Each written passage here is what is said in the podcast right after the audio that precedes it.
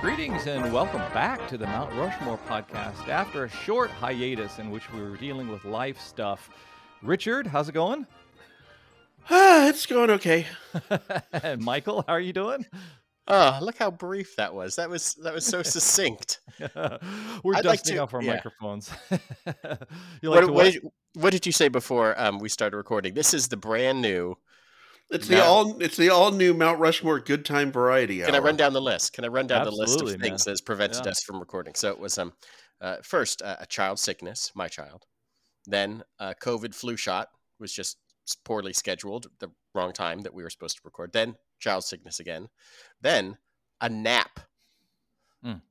That's that's on me. That's That one's on you. Just a nap. It just you were just you just happened to not wake up in time, which is great. And I think Richard and I that day were like, "So be it." Oh, I, Yeah, wish, Wish I could of do that. we, we were both so envious of you. Uh, then a toxic mold issue, a That was twentieth uh, twentieth wedding anniversary, That was also me. Not Uh, not not related. Not at yeah. the same time.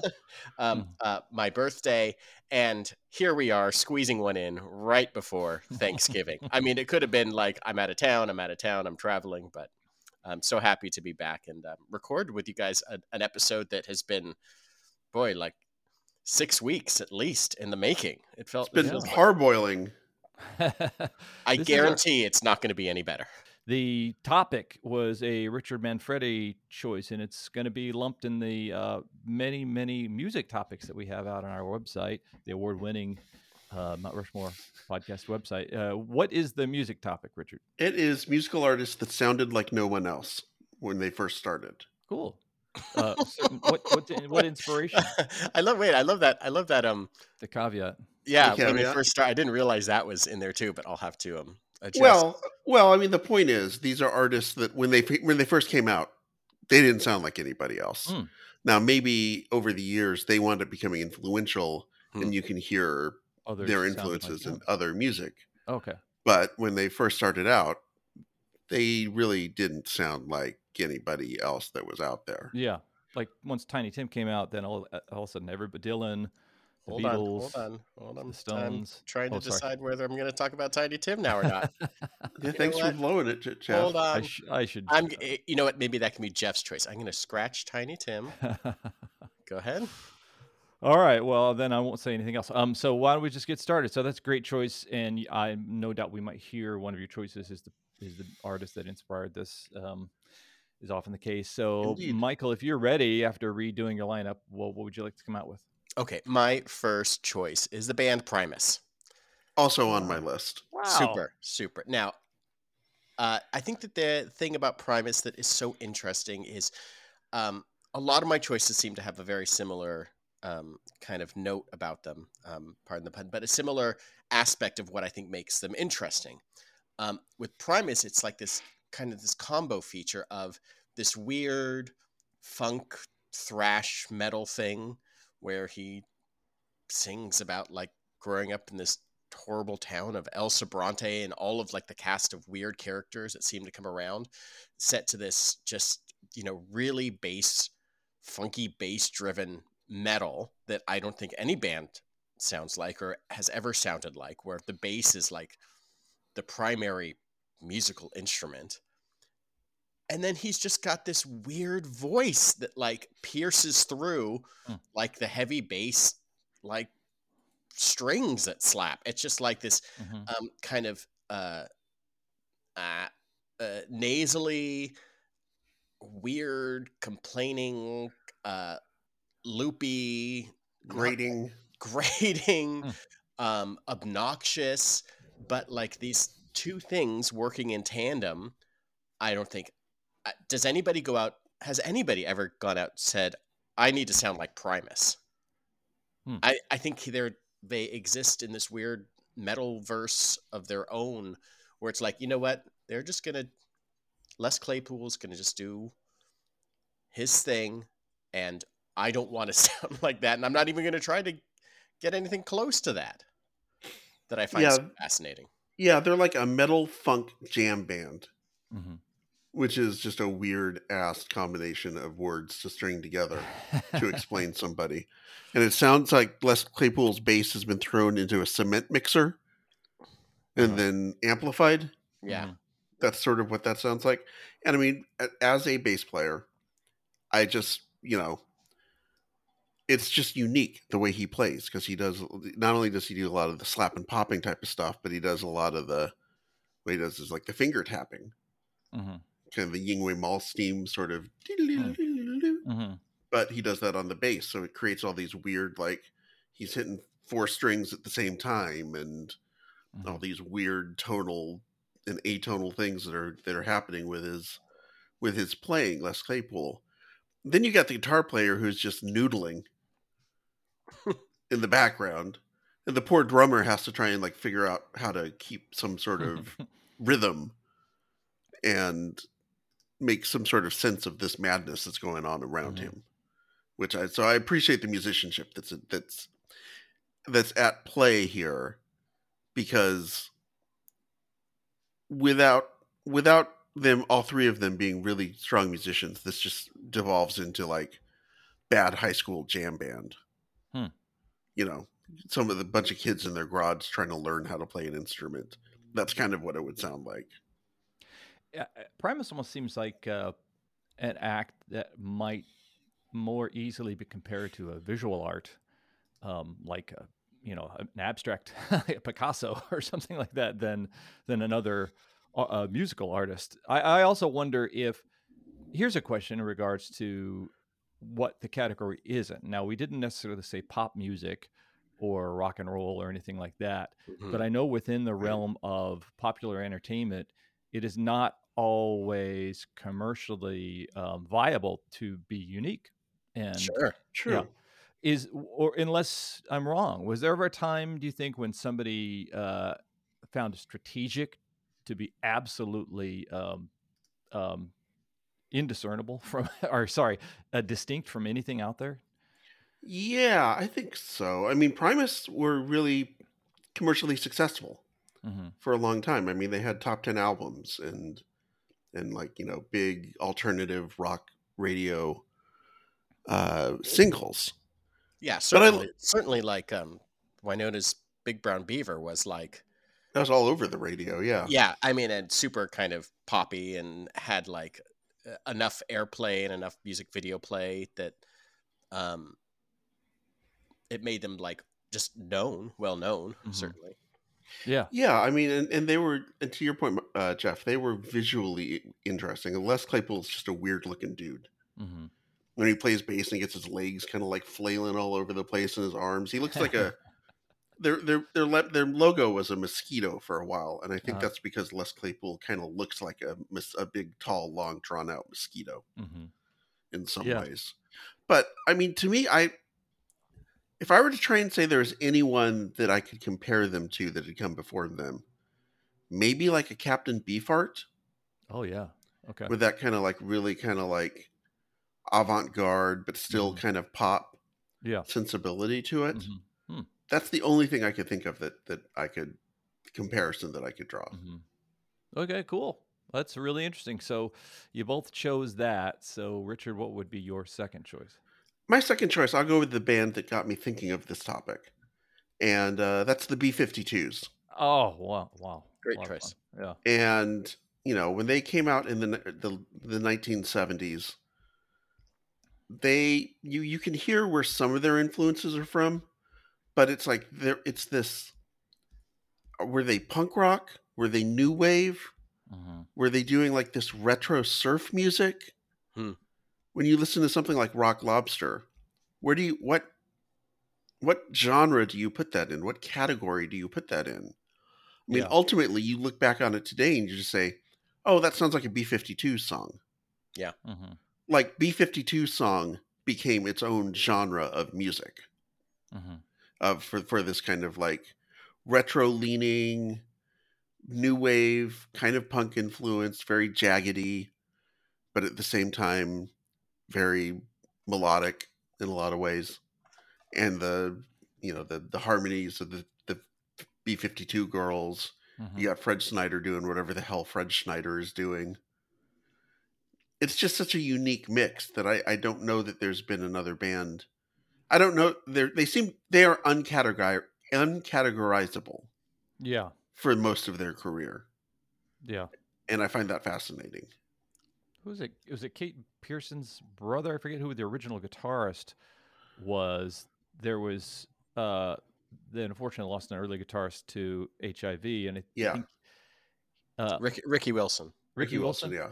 Okay, so um, uh, the fact that I think they were just people who maybe almost like a, a talking heads. It seemed like art students who found instruments and Yeah. decided Right. to express uh, their interest in certain themes and eras of of popular culture through a sound and, and music, and learned enough how to play in order to get that across. And I think yeah, like Ricky Wilson was a very percussive, rhythmic guitarist versus a melodic, trained guitarist. So he Right. he had just kind of like a they just kind of it's I think some of their early performances were almost like REM where it's we wanted to have a party in Athens and we wanted everybody to come here and see our crazy outfits and we had to be doing something so we figured out it must be music.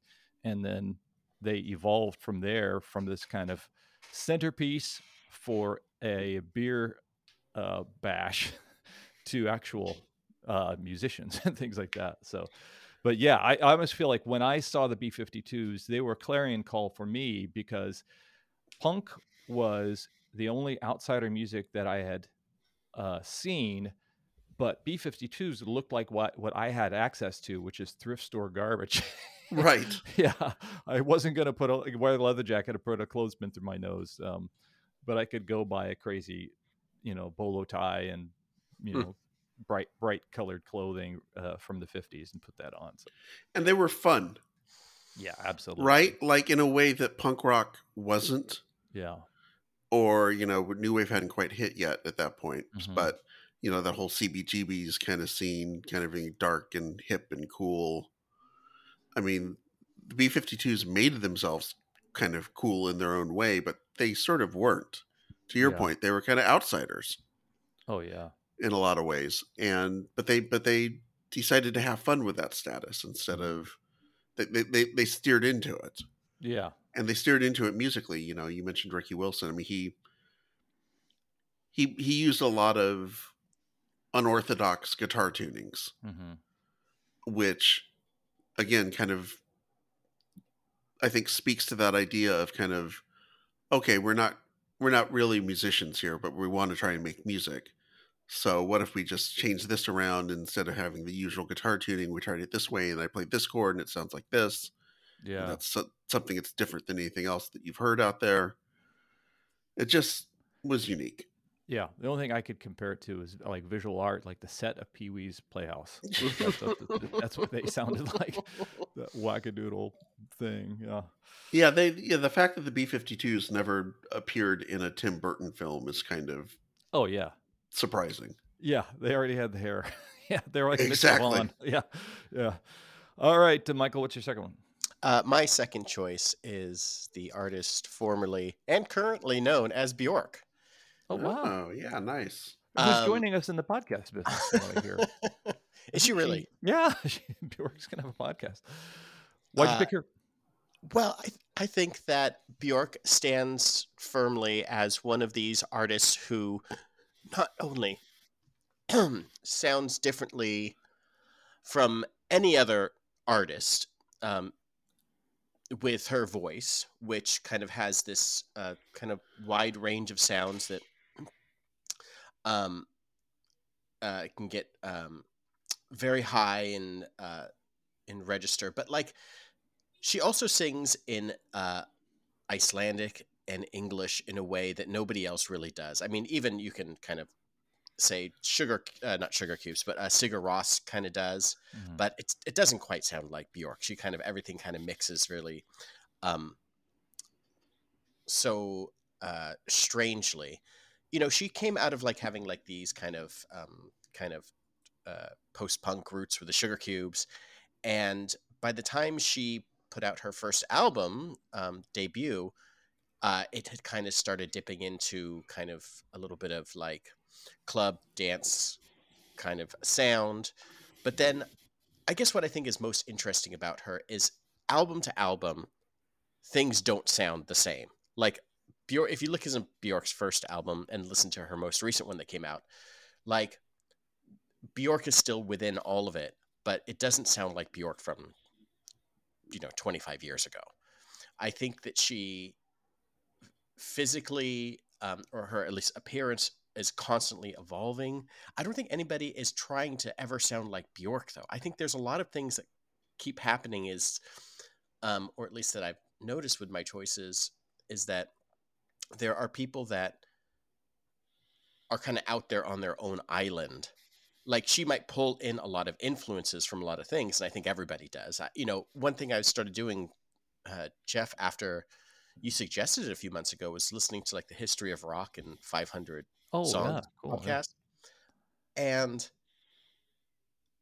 uh, it's amazing how much popular music that you think you know as identified at to being connected to a certain person was written by somebody else was written before was performed half Mhm. a dozen times by someone else.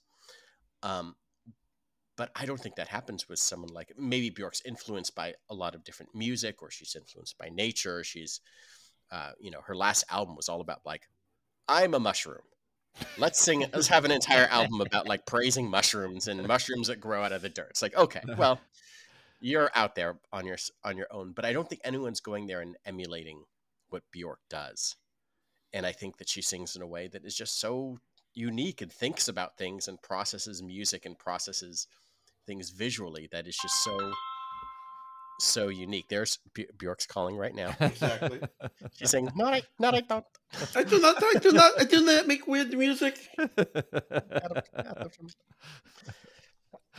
um but I, I mean i funny because like i've definitely gone through like a, a roller coaster of like i bjork used to be one of my favorite artists and then she kind of fell out of fashion for like for me for like 10 15 years where it's just like i just couldn't i literally couldn't listen to her music. I, I was just like i don't like this. I don't like this at all even though like mm, maybe there are a couple elements in there something i remember. Hmm Yeah, she does seem like an artist who's using primary sources that aren't other artists or other music. She's, like you said, inspired by a lot of it's nature a lot of it's um you know her um kind of home country of iceland itself which i mean iceland is this weird island that really feels disconnected from the rest of the world. Mhm. like it doesn't feel like you can walk from you know one side to the other and they feel like a different part of everything feels different about being there and uh, so maybe it's just uh, that's such just an influence on her as a person Well, that's that's fascinating. Yeah, that's one thing. When somebody doesn't sound like anybody else, it's it's almost uh, the blinders that they've had towards the rest of the music industry. I also wonder if if a if a an artist like Bjork who has lived in the entertainment industry as a performer as she was an actress, right? Or, or something like that. and also as a she was also like a child Child performer. singer, yeah. yeah. like when she was you know like seven to ten or something she was like a huge pop star within iceland but she was she's always been making music but yeah i think you know when she um what was it uh uh, uh catch no um eyes writer. what was it called what was the movie dancer in the dark Okay. uh you know she took one foray into acting and then was like uh, i put all of myself in this now i'm done with it Yeah. i cannot i can't do this anymore Yeah. Oh God forbid if there was somebody who was going to sound exactly like Bjork and then they heard her album going, ah, I I was gonna sound just like that. Oh nuts. Uh, well, we're taking our first uh, intermission. Just want to invite you to kind of jump back in the, the the swing of things with us, and um, you know, share our episodes if you don't mind. You know, the holidays are coming up. We've implored you before to give the gift of the Mount Rushmore podcast um, to to your friends and family or enemies, and uh, you can download all the past episodes, put them on a hard drive, give them to your family. Just send us money, um, Venmo, PayPal, Bitcoin. We'll take it all. No, we don't take Bitcoin. No, no, no, We no, don't? no, Oh, no, no, no, no, no, no, no. T- FTX, yeah, no, don't, Yes. okay, sorry. Wait a second. Um, we're, we're back. So, uh, what is your third choice, Mr. Manfredi? All right, so I'm going to go with a band that I suspect probably influenced Bjork in many ways. Hmm. Uh, and that is Kraftwerk. Oh, awesome. probably the uh, the the OG electronic band. Yeah. You know, if if it wasn't for because I would actually my initial thought was Devo, hmm and then I thought, you know what, Devo kind of sounded like Kraftwerk though. Yeah. It's pretty clear that there would be no no Devo if there wasn't Kraftwerk. Yeah. But I can't tell you who who Kraftwerk sounded like before they you know before they came out. hmm um, you know, this German band kind of you and my and maybe there's a theme here of I'm kind of picking these groups that also ha- seem to have a real visual element to them Oh, for sure. Yeah. Beyond just the musical side of things and Kraftwerk with their with their their live shows and their kind of almost like robot like they call it robot music and they kind of you know they're very reclusive and they kind of have mannequins instead of themselves as in all their like press photos and everything like that they don't do interviews so they're very much Just you know, like me. very much like you I don't do interviews. I've never done an interview Um, so you can see like a band like Daft Punk, who who kind of looked at at, at Kraftwerk and said, "That's something we can do." yeah. Um, but musically, just you know, just you know, electronic drums and synthesizers, and this idea of of being able to make music without modern with with mo- uh, completely modern instrumentation. Mhm. Um, you know, just any any you know Gary Numan, Human League, any of the new wave bands, you know, just it's incredibly influential. You know, it's one of those. You know, they talk about how was it the Velvet Underground only sold seventy five thousand records, but everyone who bought a Velvet Underground record started a band. Yeah. Mhm. Very much the same way with Kraftwerk, hmm and just musically, they. It's so Teutonic and cold Yeah. that you can just hear a Kraftwerk song and instantly know exactly who that is. hmm hmm Um, just to pause, is there? I was hearing some audio coming in, like the TV or something like that. Oh, I unfortunately Sarah's in the other room. Oh, okay. It's not that loud. I hes- hesitated to comment on it. That's it's not, okay. like distracting. Um, there was a. Um, I absolutely uh, concur. Uh, Dangerous Minds posted a article about um, a, a a band that could have influenced Kraftwerk, and it was some people who dressed up like robots from a visual standpoint. But they look like the Our Gang kind of robots, you know, like the the hose dryer hose for arms and stuff like that.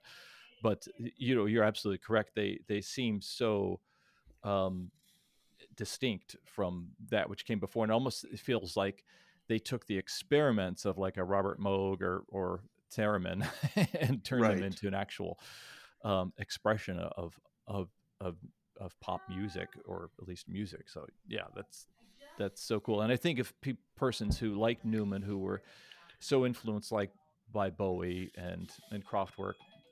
Okay, so I think it's um Winfield's third. Is that right? Yes. Okay, Michael, Uh, what's your third?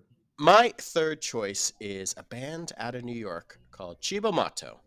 Oh, They're a band with primarily um, two members, um, Yuka Honda and Miho Hattori, um, kind of Japanese expatriates who um, only put out a couple albums. I think they kind of came back to do um, kind of reformed in like the last kind of five ten years to tour and do stuff but they really they put out only two albums.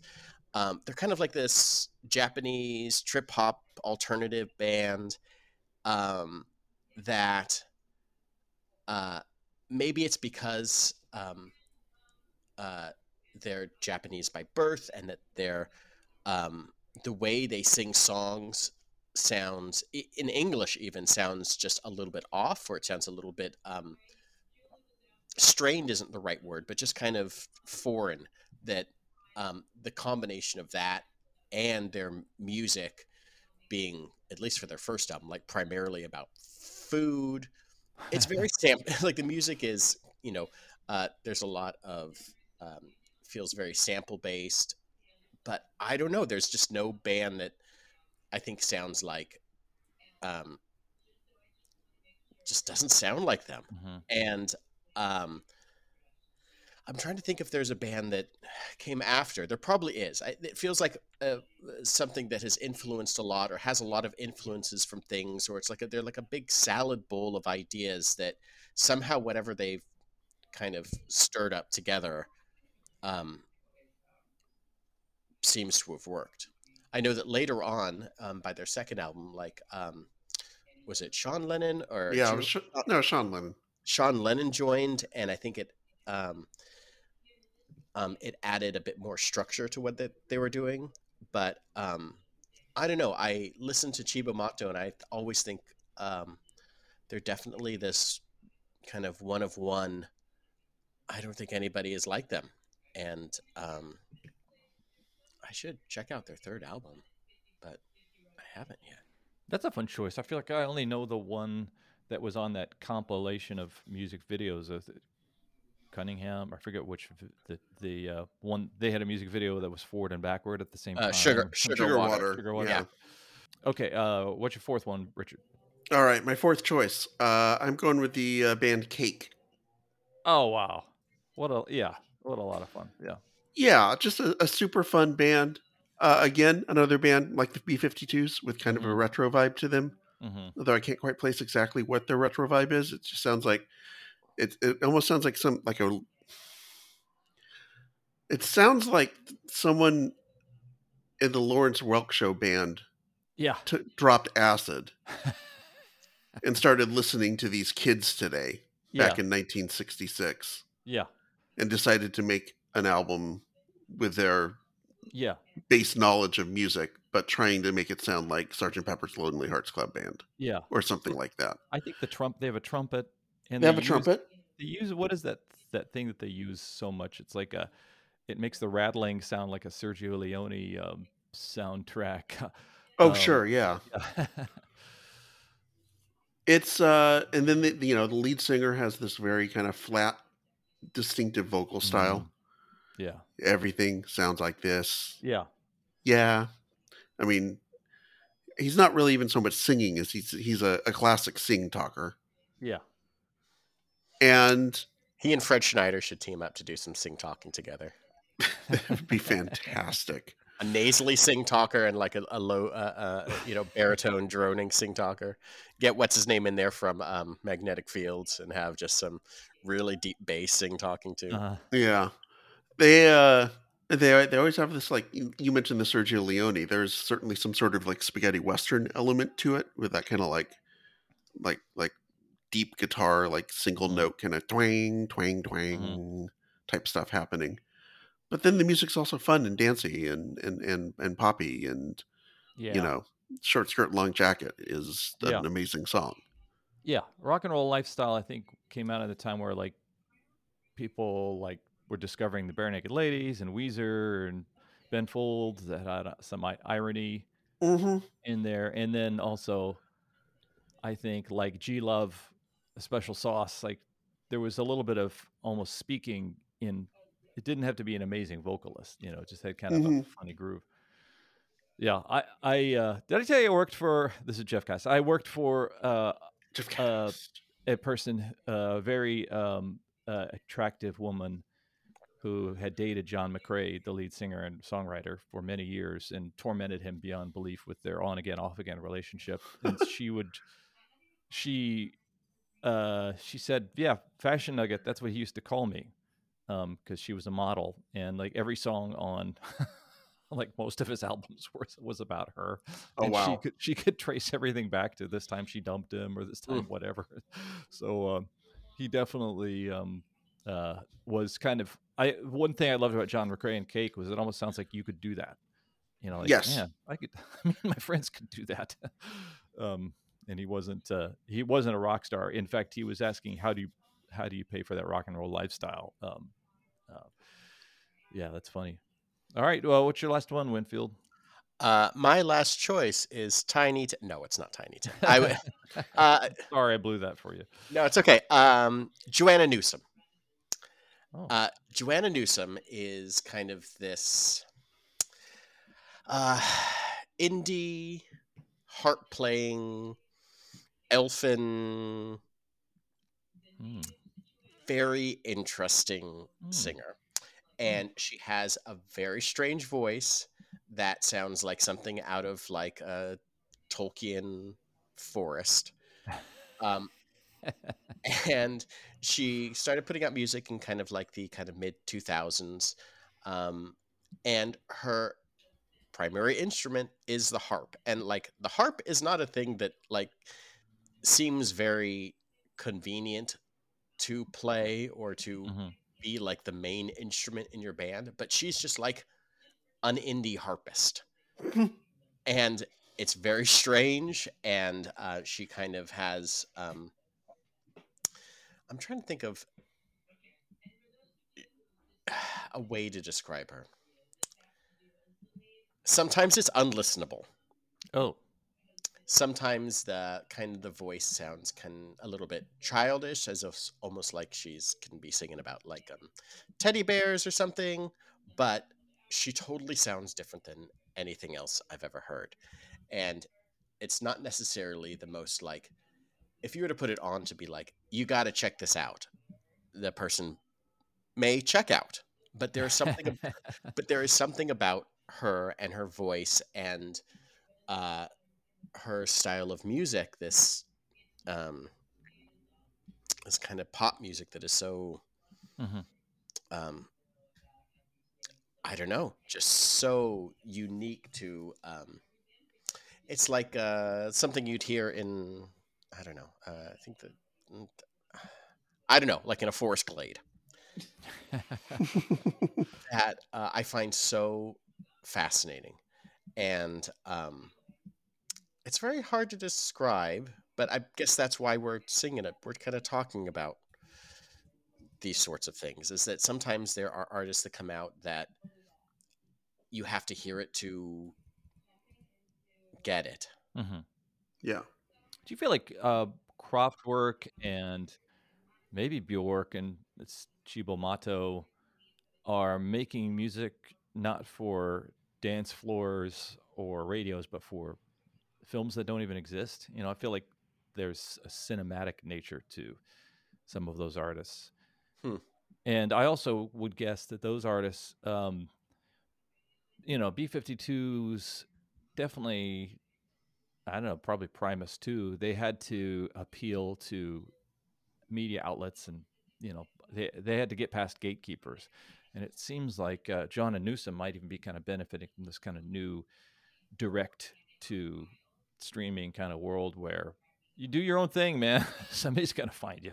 I think there was a lot of music that definitely came out in like the post like boy band era between 1999 and 2002 2003 where that was like dominating the airwaves so Mhm. much um, it feels like that happened with um, you know rock music too had kind of reached kind of a kind of a staleness before there was kind of like that kind of post post punk uh, strokes sort of interpol sort of Mhm. uh, yeah yeah yeahs revival of you know kind of new york um, independent rock and roll and i think the same thing happened with uh, kind of like uh, death cab for cutie sort of coming out of the pacific northwest with something that is rock and roll but kind of rejected the kind of sound of whatever alternative music had turned into Mhm. and I'm sure that there was also like around that time because of I don't know, let's say Napster and everything, probably like a fledgling um, indie scene where more music could get out into the open. You know, more Mhm. home produced stuff or more um, individualized stuff could um, be released, and um, maybe that's part of it. That, Yeah. that there's a because of the internet too, there was an avenue or there was an opening for something somebody that had a kind of strange elfin like voice Mhm. on a harp that um, found a little bit of footing. Yeah, yeah. I wonder if if they were it's something they started off started off for Eurovision and then made it made it over here. Oh, yeah. Yeah. Well, guys, we did it. I can't believe it. We did it. We accomplished. See what a month. I mean, what do we got Yeah. coming up? We got Thanksgiving. Yeah, Christmas. Uh, Christmas. There's nothing happening around the holidays, so I should have Nothing- plenty of time to Nothing record. to keep us busy. I want to thank uh, any of our audience who has stuck with us over this break. I appreciate, um, or maybe we gave you a break and you're appreciative of that. So you're welcome. Uh, so let's go with a um, some really kind of innovators in there. Let's go for uh, Bjork. Let's go with uh, Kraftwerk. Let's go with Primus because you both said it. And uh, I had never um, heard of Joanna Newsom, so that's opened my mind. So thank you for those great suggestions. And dudes, I missed you. I'm glad I got to talk to you and see your faces. Your beautiful faces. Uh, This has been the Mount Rushmore podcast. I'm always Jeff. I'm Richard. I'm Michael. We did it. We did it.